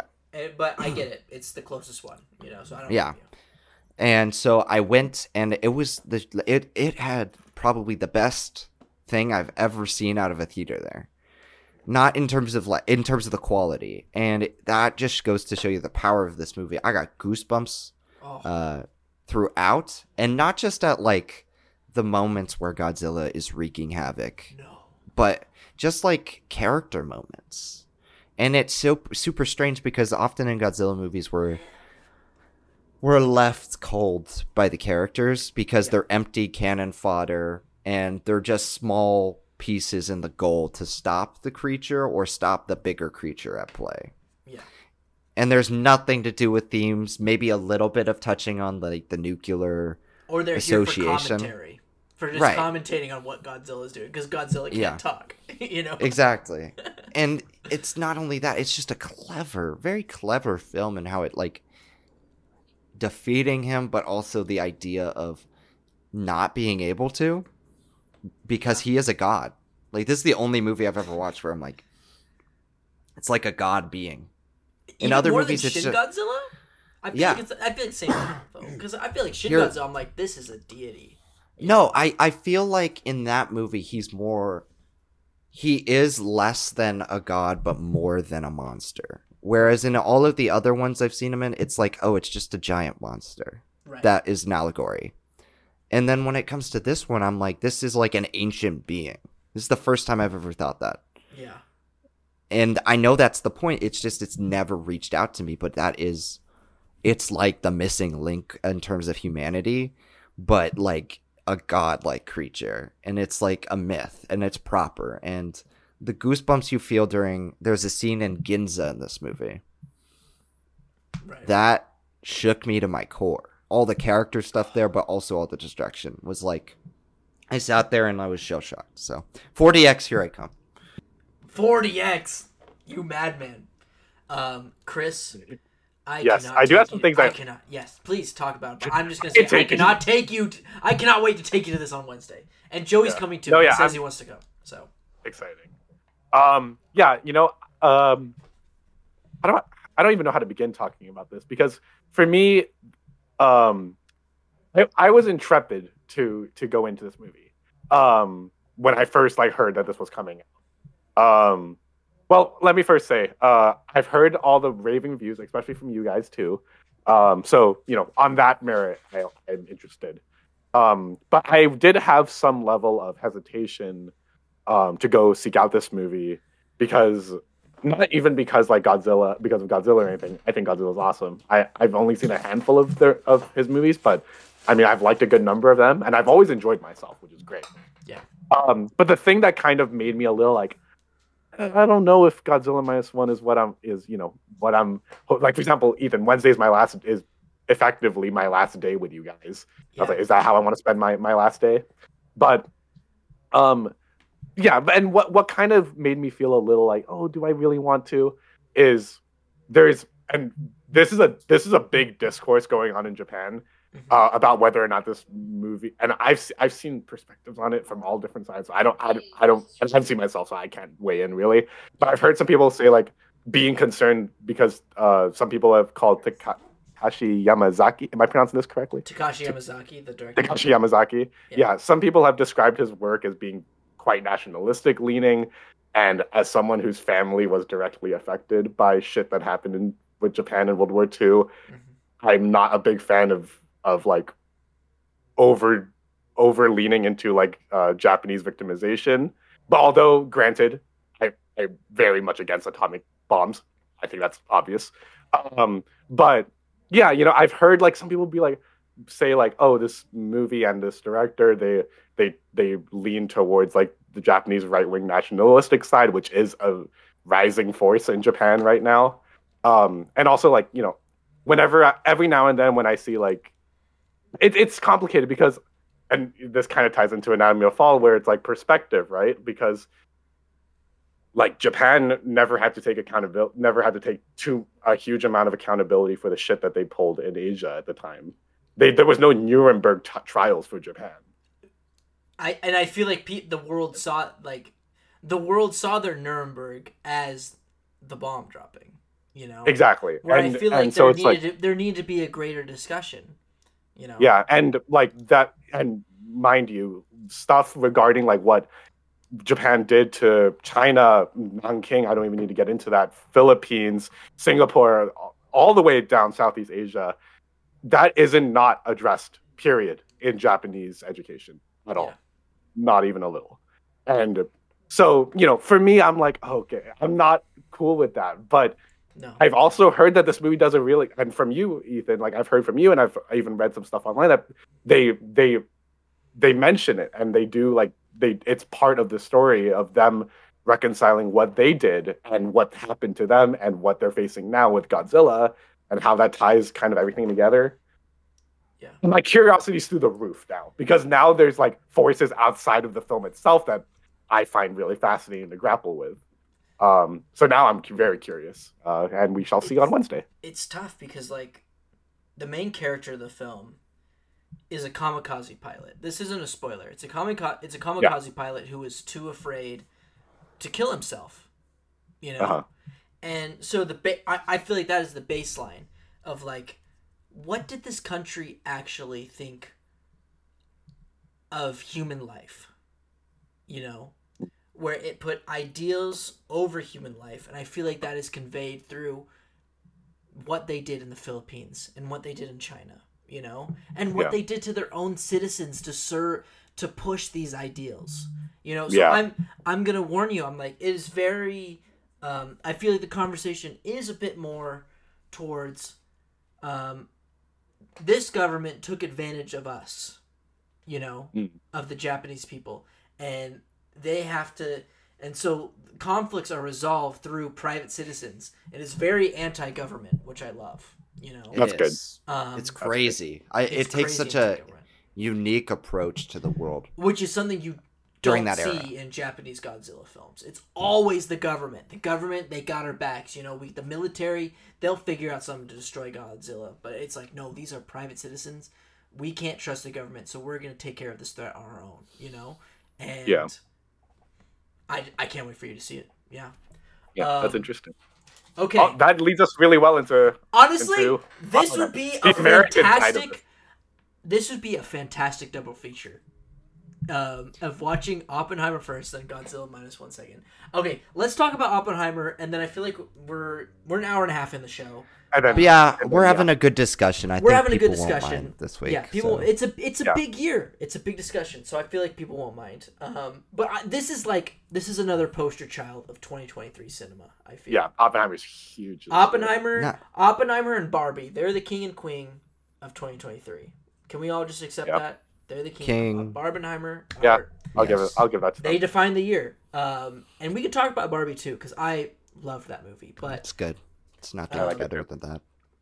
I, I feel like I have now come to the point where I, I do accept Oppenheimer as a better film. I changed it in my ranking. I put it above Barbie. Um, but that's not to say that Barbie isn't an amazing film because um, I love. Oh, yeah, that's okay. I love. Uh, okay. Um, I love what it has to say about um, gender politics and um, how we uh, sort of have to respect each other you know in on on both sides you know it's it, it's very uh you know it, it, it, of course it's a very women focused film you know about all the shit that women have to go through. I mean uh, america ferrera's monologue in barbie i'll never forget that of just like all the shit that I have to go through you know um, and just having that message underlined with a really fun and bombastic film with amazing characters like barbie like ken my boy you know that song i hope it wins best original song but we love barbie here but we want to talk about oppenheimer Brandon, stop licking your he's 4K. licking his 4K. Um, do you want to just so you can stop licking it? Just talk about Oppenheimer for a second. Well, like, again, I, I'm not the biggest Nolan fan, you know. Yeah. Uh, I like his movies. I- I'm not a hater or anything, but I, I don't hold him to the God standard as I'm sure there's a lot of people who are like very interested in getting and I'm I'm not against them. I just think they get lumped in the same category together. Zack Snyder and uh, Christopher Nolan as like these gateways for action movie f- fans. But I think Nolan's Yeah. Yeah, but Nolan is so much more subtle. Uh, some well, sometimes he is with his work, and I think he has more variety than somebody like Zack Snyder. No, no offense to either of them. I don't think either Yeah. of them is particularly bad, but Nolan really blew me away here. To make Literally. yeah, yeah, literally. Uh, I've only seen this film once so far, um, and it. I saw it opening night with Barbie. It was like an IMAX theater, Mhm. packed house, and it just I I can't I I cannot forget anything in that movie. Yeah. That's a good way. Right. Like I, it's like really it is. makes you. It's like in Clockwork Orange when they're showing uh, Alex the the video of like all these atrocities happening to make him sick. And this film has like a way of doing it because you're you're not seeing it from like the the most penned perspective because World War II is one of the most storied areas of US history. History alone. That it seems like everything at this point has been covered. You know? Oh, Right. did you guys freeze? Okay. No, No, we're no, okay. We're okay. Sorry. Okay. I'm just making looking at sure. my notes. 'Cause I Um, wanna- me too. And then with Oppenheimer, you you get this like behind the scenes approach where you see like the ugly side of it all in the international approach. Like one, it's a race against the clock to finish this weapon before anybody else, but it's also the moral questions that go into like worldview, uh, celebrity, um, becoming in essence a god, humanity playing God. I mean, that's the whole that's the hook of the movie, uh, Yeah. based on his quote and American Prometheus. Yeah. Um, but it, it nails that, and it, as a historical drama, it moves. I, I know Ethan, that was your big complaint with the movie, uh, was the pacing. But for me, I originally, Because then I saw that's it a good. second time, and once I was like, I knew what was going on, it clicked. You know, Yeah. I was locked in the whole movie. right, it's like it for me. It's like you're stuck in this situation where you have to do it. Not because you want to do it, not because the filmmakers want to make it a fast paced film, but because there is just so much information. There are so many characters. Blink and you'll miss it cameos of like it's like uh it's like one of those 1960s ensemble pieces like How the West Was Won or something like that where like they'll just have like a scene with somebody like Casey Affleck or yeah. somebody and they'll steal the show and and that's it's classic in that in that way and what it's saying is just great i mean that last scene i think Yeah, I mean, think it, woof. Woof. it may not be my favorite movie of the year but that has my contention for my favorite scene i think it's number three on my Yeah. rankings Oh, but man. three and Yeah. two it goes back and forth so Yeah.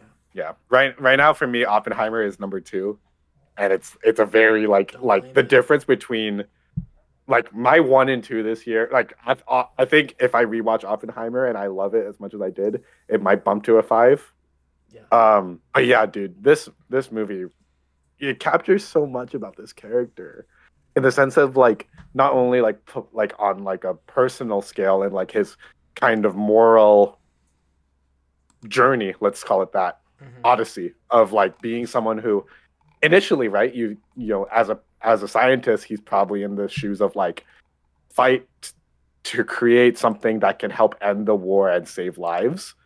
But then the impl- the larger implications when he realizes when he starts to grapple with what he has done um that's really well done. And i think the movie does such a good job of condemning him for it you know? Because at first you know like when he when the bomb works like you know you have that shot of him taking off his hat and the american flag is flying and all that. Oh, and like then it's almost follows like like oh and it's like the oh my most god devastating scene of this year. yeah absolutely the the fun fact the um in the scene where um, he's in that room and the people are stomping and all that, and then um, the quote unquote bomb goes off in that room, The woman. the proverbial bomb. The woman whose face is peeling, that's his. That's Nolan's daughter. Yeah.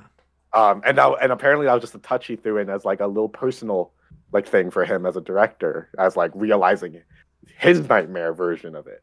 Yeah. Um, yeah, and you know, it's a great. It's also a great political thriller. The McCarthyism aspect of this film is great.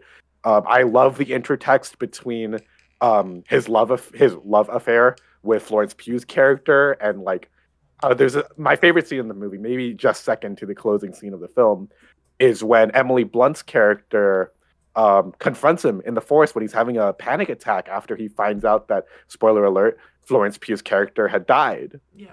and she tells him i'm paraphrasing here but she tells him like uh your um your your feelings won't justify your action and pe- no people will not forgive you for your for your feelings because of your action if that Yeah. some, something like that No. and i love that intertext between the bomb and that because largely speaking they're basically the same thing just prompted to a physical scale versus an emotional scale. Yeah. um and yeah it's just like there's so much weight behind this movie. You really feel the implications behind everything that oppenheimer did you know? And like it resonates today. All of the stuff you know we're still grappling with it. And like i mean knock on wood we don't have to grapple with it physically.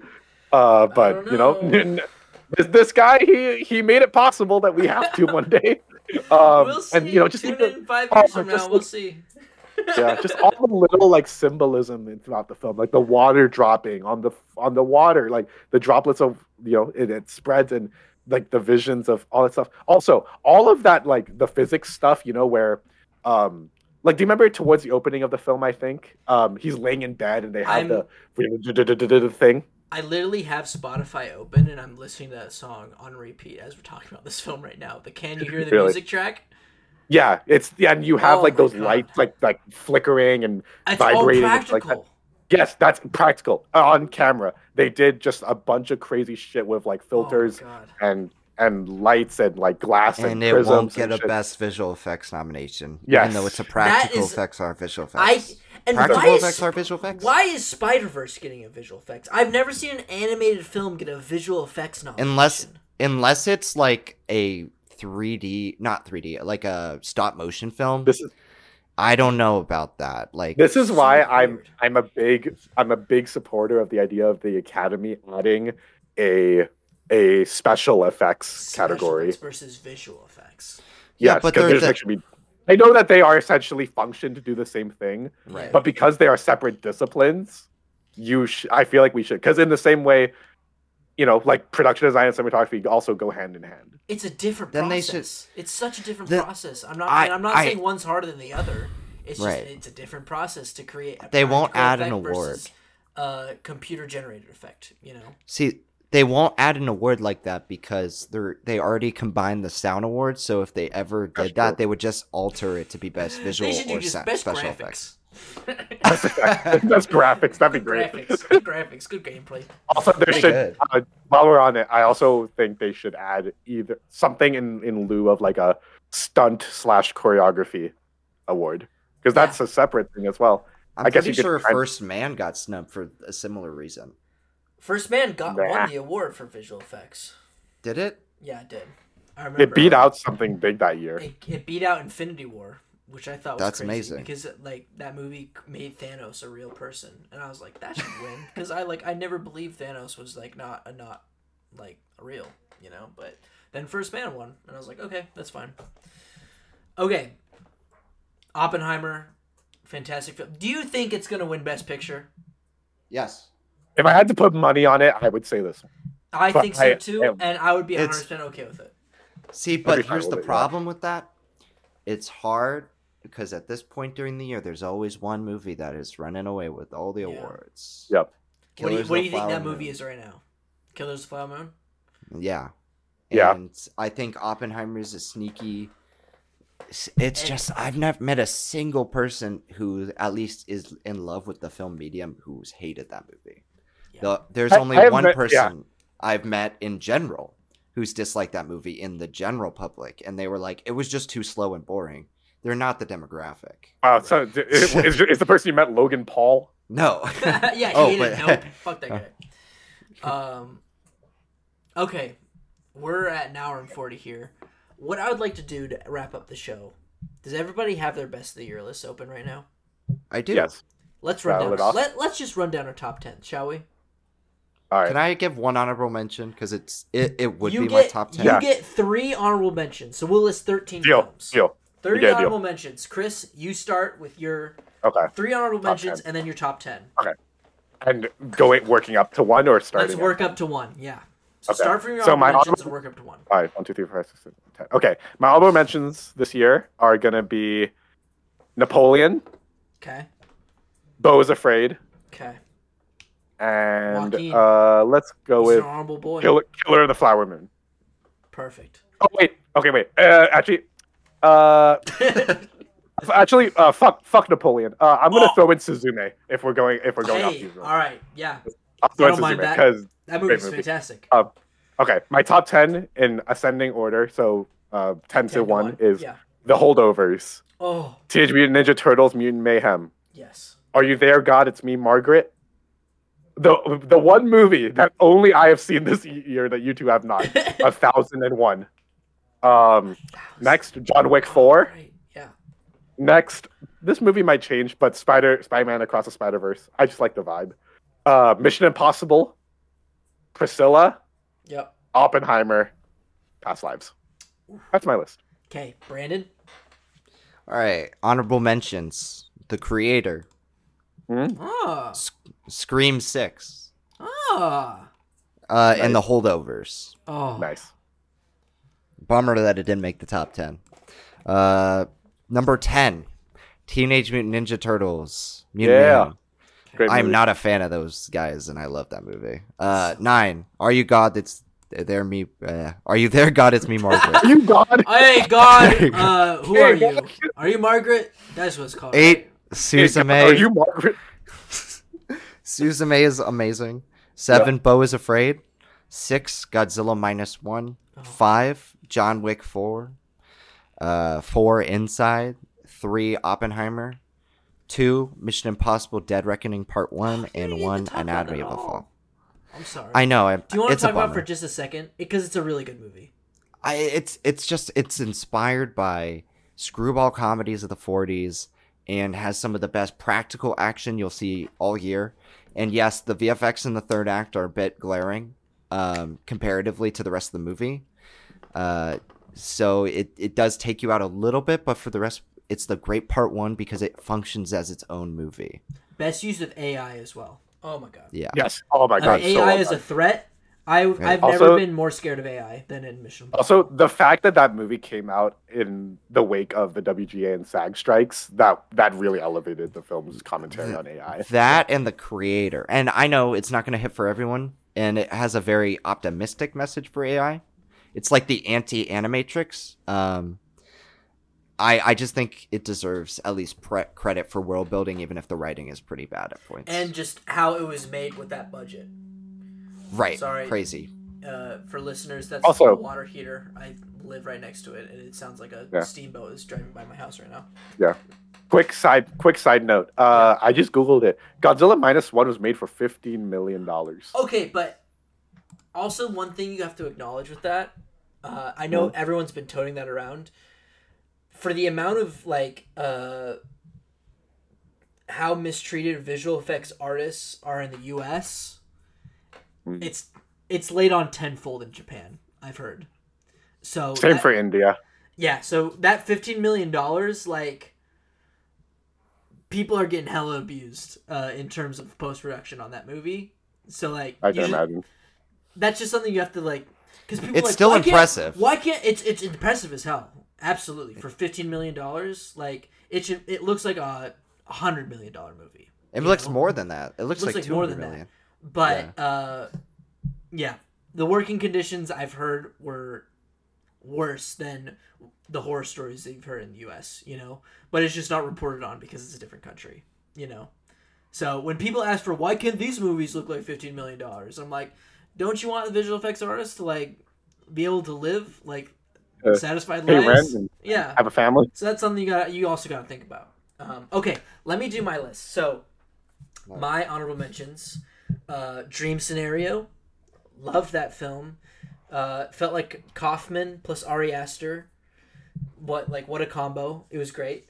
Uh, Barbie, of course, loved Barbie to death. Um, one that nobody is nowhere near anybody's top of the year lists, but you know me, I can't not shout it out. Ant Man the Wasp: Quantumania. I don't. That movie No. was that movie was made for me. All right, whatever. I I know I know everyone thinks it's schlock and everyone hates it. That's fine. I didn't don't- hate it. I, I, liked know, it. but most people hate it. But you know, it's comforting fun. to me because I love that guy. Um, okay, so you like Jonathan Majors? Uh, no, but he did a good performance. He was pretty good as Kang. all right, if that shit didn't happen, people would be talking about Kang as one of the best MCU villains. Just saying. Okay, Oppenheimer number ten, Priscilla number nine, number eight. Goddamn, I sad I didn't talk about this movie, but Chris couldn't give less of a shit. Asteroid City. Yeah, it's, it's really good, Chris. he gives a thumbs up. Give it a yeah, I don't chance. give a fuck about Wes I'm, Anderson. I'm, I'm happy for you. Ethan, the Blu-ray of it, beautiful transfer. Oh my god. I almost bought it the other day, but I'm like, sh- is there gonna be a criterion for it? Because I would Have rather there have it been as of a his past three films? Yeah, that might be a decision I have to make soon. We'll see. After the after the new year, I'll probably make that call. Okay, number six, John Wick three, the most insane, outstanding. John Wick three. four. Sorry, John Wick four, uh, chapter four. Holy shit! Um, action. The action genre was changed after I saw the film. Number five, my ultimate comfort film of the year. This is my uh, no, my second ultimate comfort film. That I understand why people won't put it on their list. The Super Mario Brothers movie. Okay, just as someone who grew up playing all the Mario games, that was just like it was a dream come true to see that film. Okay. Uh, number four, Past Lives. Cried the whole time. Number three, The Holdovers. We talked about it in the last episode, so if you want to go back, go back to After Hours. We talk all about The Holdovers there. Um, incredible film. That was my ultimate comfort film. Now, number one and two, it really depends on what how I feel next Wednesday because it could be number one. But number two right now is Godzilla minus one. It could be number one. We'll see. Um, and then number one is Guardians of the Galaxy Volume Three. I love that group of weirdos. They mean the world to me. So to have just the one of the most satisfying conclusions for that group meant everything to me, and that's why it's my number one film of the year. Killer ending too. Killer, killer Yeah. ending. Um, and maybe just an en- ending to the MCU. We'll see. Unfortunately. You know, if it, ju- if like Yeah. if that's the last good MCU movie, I'll be okay with that. You know, you know what I mean? I'm just like, hey, that's where it ended. That's fine. It was. I'll watch all the way up until Endgame, and then I'll watch Guardians of the Galaxy Volume Three, and I'll be good. You know, that's Hey, like the that's- epilogue to it. See, I, that's a more proper epilogue to me than uh, No Way Home or Yeah, Far From Home, which people say Bo- are either of the epilogues. but yeah. Um. Okay, so that does it for our big uh, end of the year episode of Stacked. Uh, please, please, please, please, please, please leave down in the comments below what your favorite films of the year were. I love looking at everybody's lists and what Yeah. they thought were their favorites. Uh, subjectivity is my favorite. What you thought, if it's completely different from mine, all the better. I love looking at all that stuff. Something loud is happening in the kitchen right now. I'm so sorry. Uh, we got a loud roommate. I'm gonna shout him out. Chris knows who it is. I know exactly who you're talking about. And Brandon, I bet you can. I bet you, to deal Brandon. Brandon, t- Brandon, guess who it is? Guess who it is? Who's who's the loud fuck in the in the fucking kitchen? I would say it's Justin. Mm, no. Okay. Mm, Oh, it's Jerry? right, way off, way off. Way up.